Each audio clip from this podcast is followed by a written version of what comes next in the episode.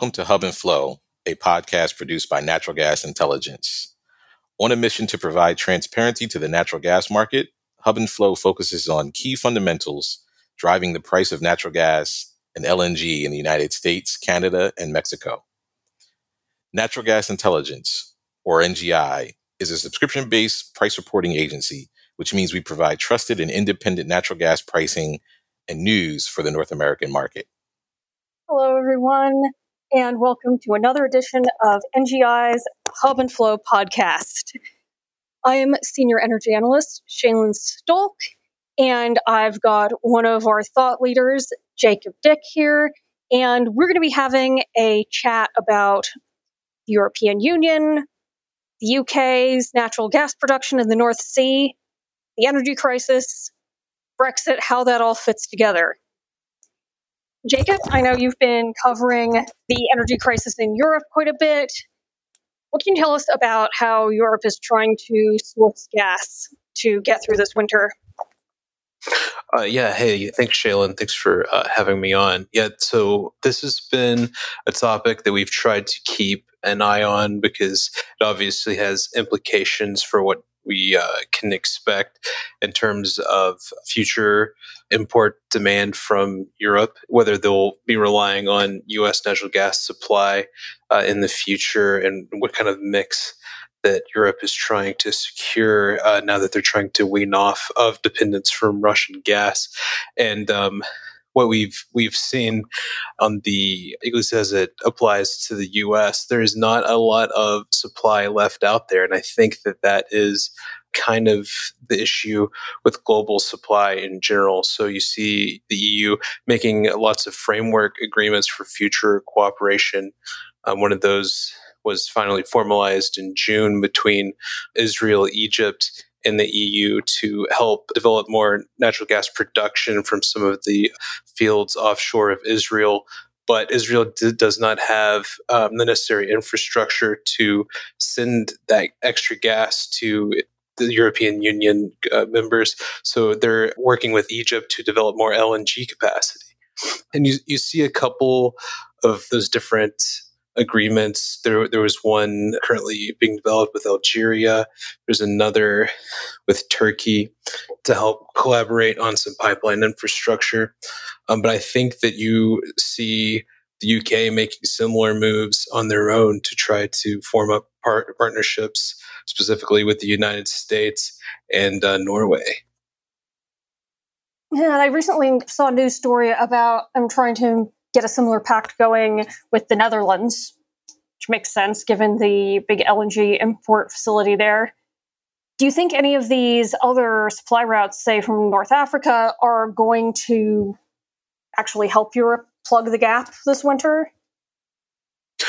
This winter, that is hard to say. So we finally have some LNG cargoes coming from Coral Sul in Mozambique, but uh, that project had been delayed several times due to, uh, I believe, some technical errors. That it hasn't been quite clear what's kept that delayed. But other projects in Africa specifically in Nigeria, have been delayed because of security concerns. So I, I think for the most part, near term supply is pretty limited. Yeah. And I'm not sure the UK can plug that gap, even though they're trying to reach out to the Netherlands. And you know, they've already cranked up supply this summer by about 25% and you know a lot of that's getting absorbed domestically so you know i'm not sure how much they can help out with the rest of europe.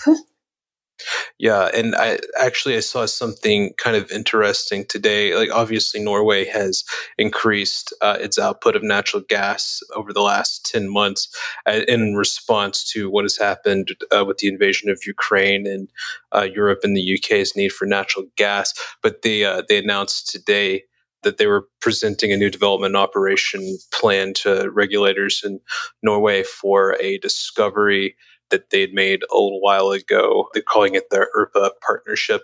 But notably, if you look at Equinor's VP of drilling, he said it would help deliver uh, gas to customers in the EU, EU and the UK.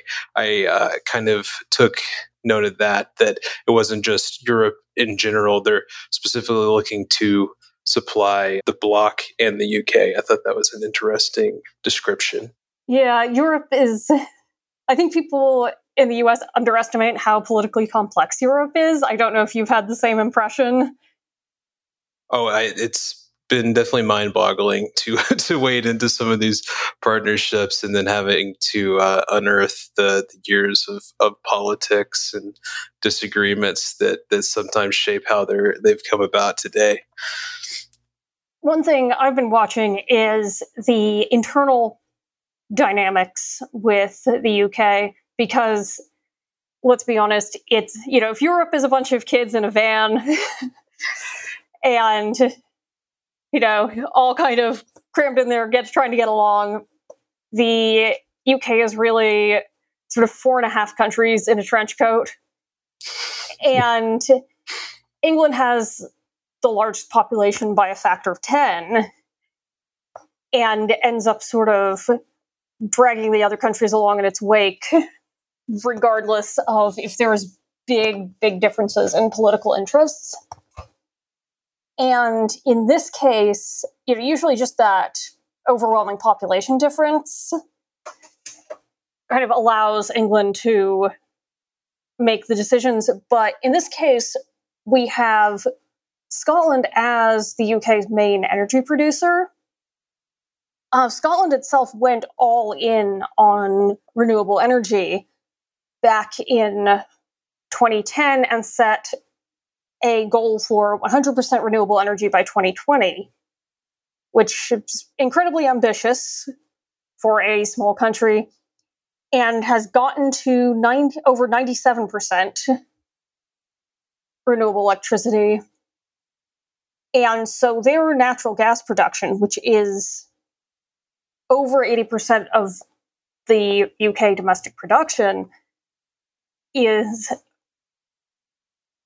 you know, they have all that power. They've got 80% of the gas production and 75% of the renewables production. And England relies on that natural gas that's getting exported from Scotland. And historically, they've sold electricity to other parts of Europe and to England. So you've now got one of the UK countries which overwhelmingly voted against Brexit and want to stay in the EU actually has some leverage here. So that's an interesting internal politics. I've been seeing some noises in the Scottish news about people who are the public is not happy with this situation and again realizes that you know suddenly we've got a region with 8% of the population actually has some cards. Yeah. Well and i and i think representation as it as it comes to uh what you bring to the table when it comes to energy that that has been a hot topic this year in general and, and it's you're seeing lots of partnerships and discussions on the geopolitical front that uh, you might not have seen embraced as widely otherwise.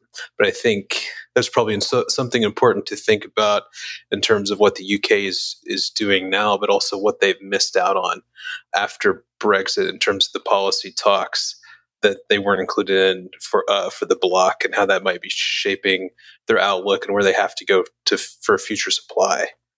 Yeah, and part of the discussions with the Netherlands, at least based on what I've seen in the news, is that they're trying to wriggle back into some of these energy production consortia, which isn't just natural gas. There's uh, Scotland produces 25% of Europe's wind power, so it's um, North Sea wind as well as North Sea gas, and they want back in on these multinational agreements.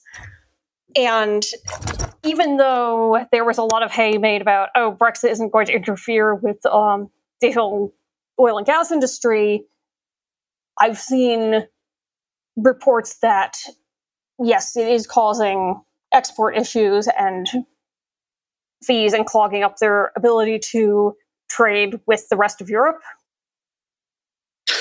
Right. And that's something that I've kind of been thinking of specifically, especially a couple weeks ago. We saw um, PM Sunak some reports out of his administration that he might be in the middle of negotiating talks with the U.S. for a, a, supply deal, kind of similar to the one that we've seen from the EU earlier in the year and some of the talks between the Biden administration and uh, Commission executives about collaboration on, on sending more U.S. LNG to Europe.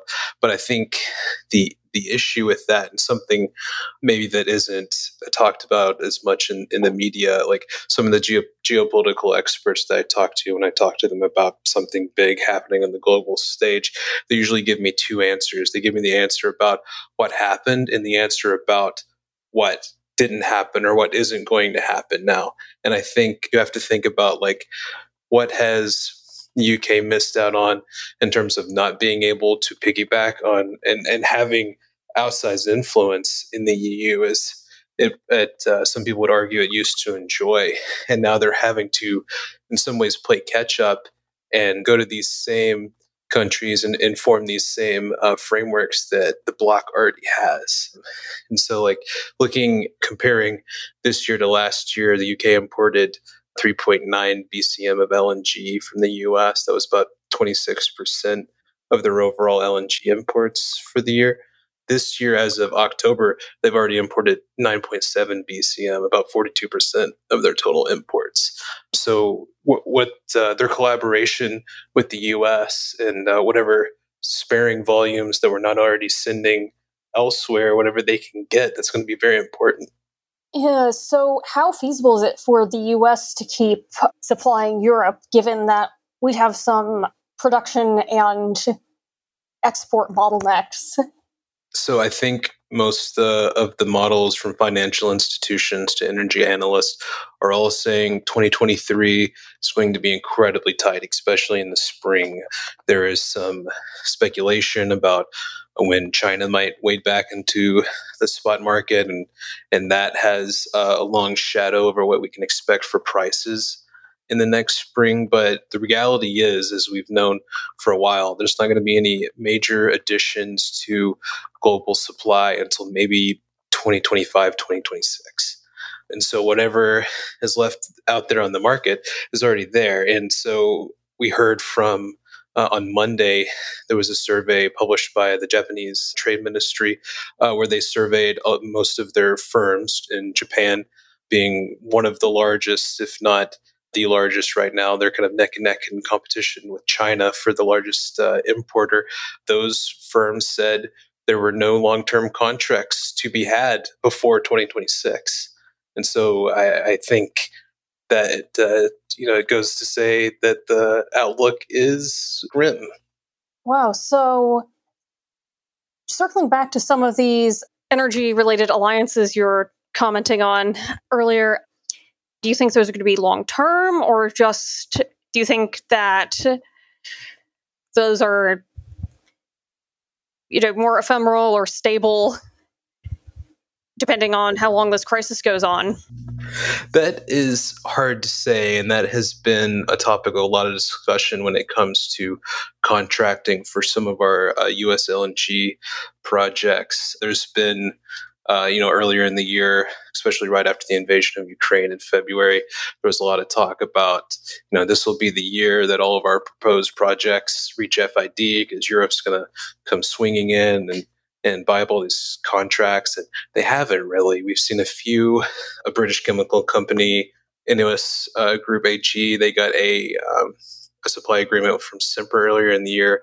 We had a Polish controlled company do the same. We had RWE AG, a German utility, make a 15 year deal with Sempra. But other than that, it's been mostly portfolio players and Asian firms that have got most of our long term LNG supply contracts.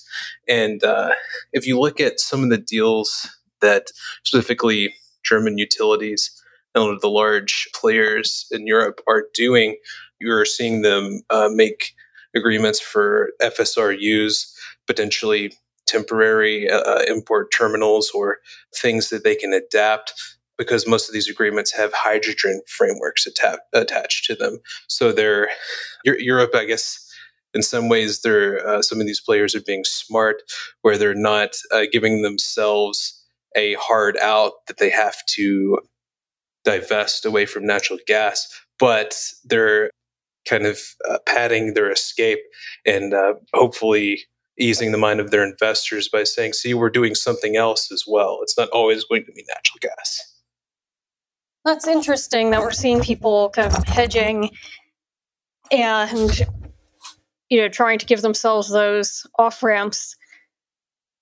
One of the things that I think is interesting about the how the UK plays into this is that again Brexit has clogged up some of these energy trading pathways and Scotland has previously floated the idea of independence and joining being fast tracked into the EU and while there were certainly countries in Europe that expressed support for this previously, now with the energy crisis and Scotland holding so much North Sea gas and so much renewable energy capacity, again, there's a lot of power there, and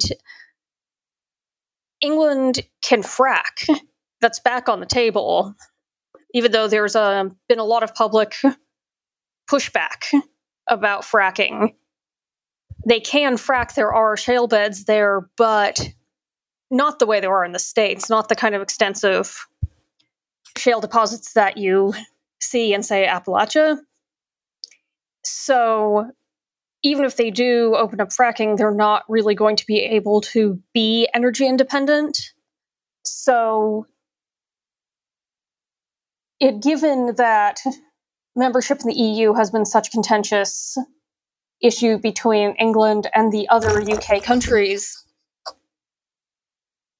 I wonder if this is going to prompt, say, another independence referendum in Scotland. I wonder if this is going to create a push in Wales and Cornwall for more devolved powers.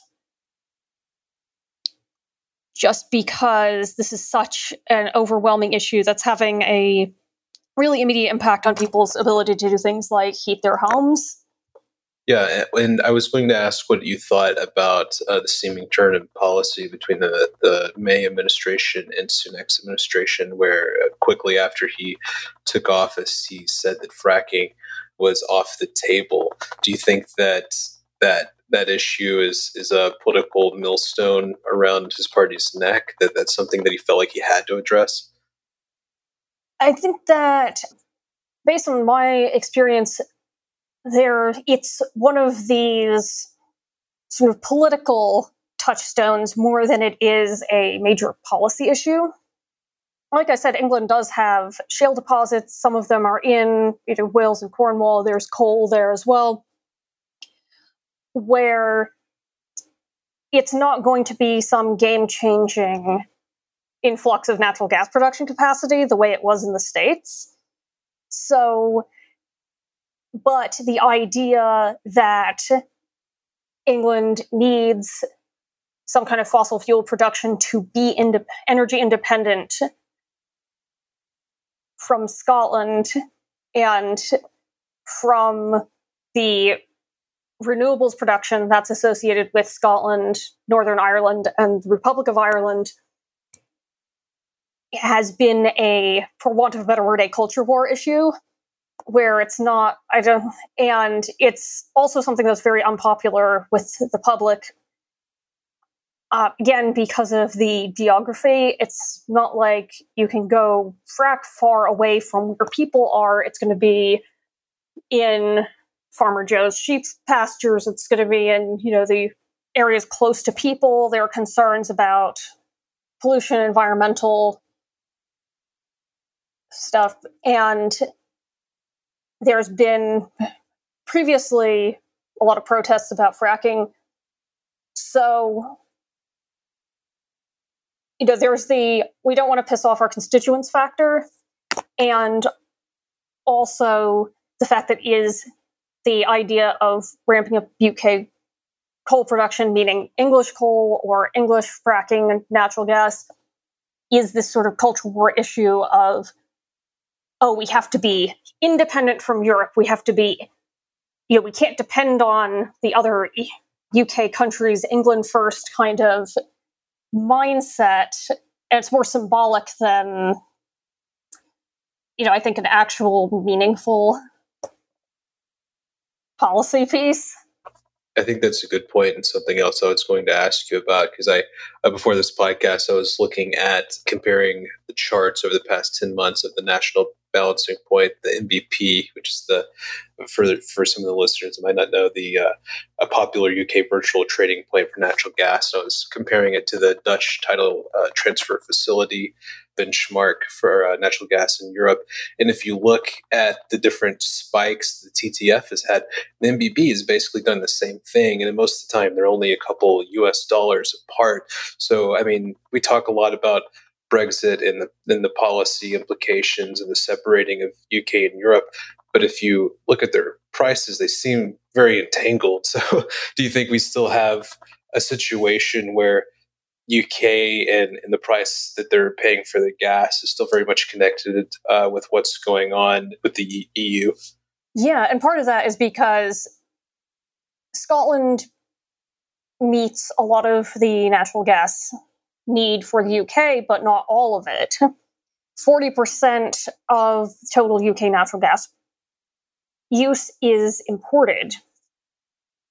And so they're going to be tied to Europe. That's as much as there's the sort of symbolic idea with Brexit of, well, we're going to be totally self sufficient, independent. That's that can't happen. Not with the current demand for natural gas. Yeah, that's, uh, that, that makes a lot of sense. So, you know, then there, but at the same time, there's that factor where, you know, sometimes there's going to be prices are going to be affected by Brexit as far as those imports coming in. That's going to drive it up, or you're going to have increased domestic production like we saw this summer. But given how tight the market is, that didn't really, you wouldn't know that. So, in, in conclusion, it's a complicated world. Um, things are very volatile right now. And uh, Europe and, and the UK are both in very sticky situations. And given how politically volatile Europe is. NGI is going to be keeping an eye on the situation. Keep an eye on our website. That's naturalgasintel.com. Our journalists are covering all these issues. Please subscribe if you haven't already for more of that coverage. And even if you don't subscribe, we love that you're listening to the podcast. Please stay tuned. Dependable data drives informed business decisions. Trust NGI to provide your natural gas and LNG data for North America. If your business requires daily, weekly, or bid-week pricing data, forward curves, or flow data, NGI has a reliable product suite to support you. Visit natgasintel.com backslash services to understand what we have to offer and how we can help you and your business today.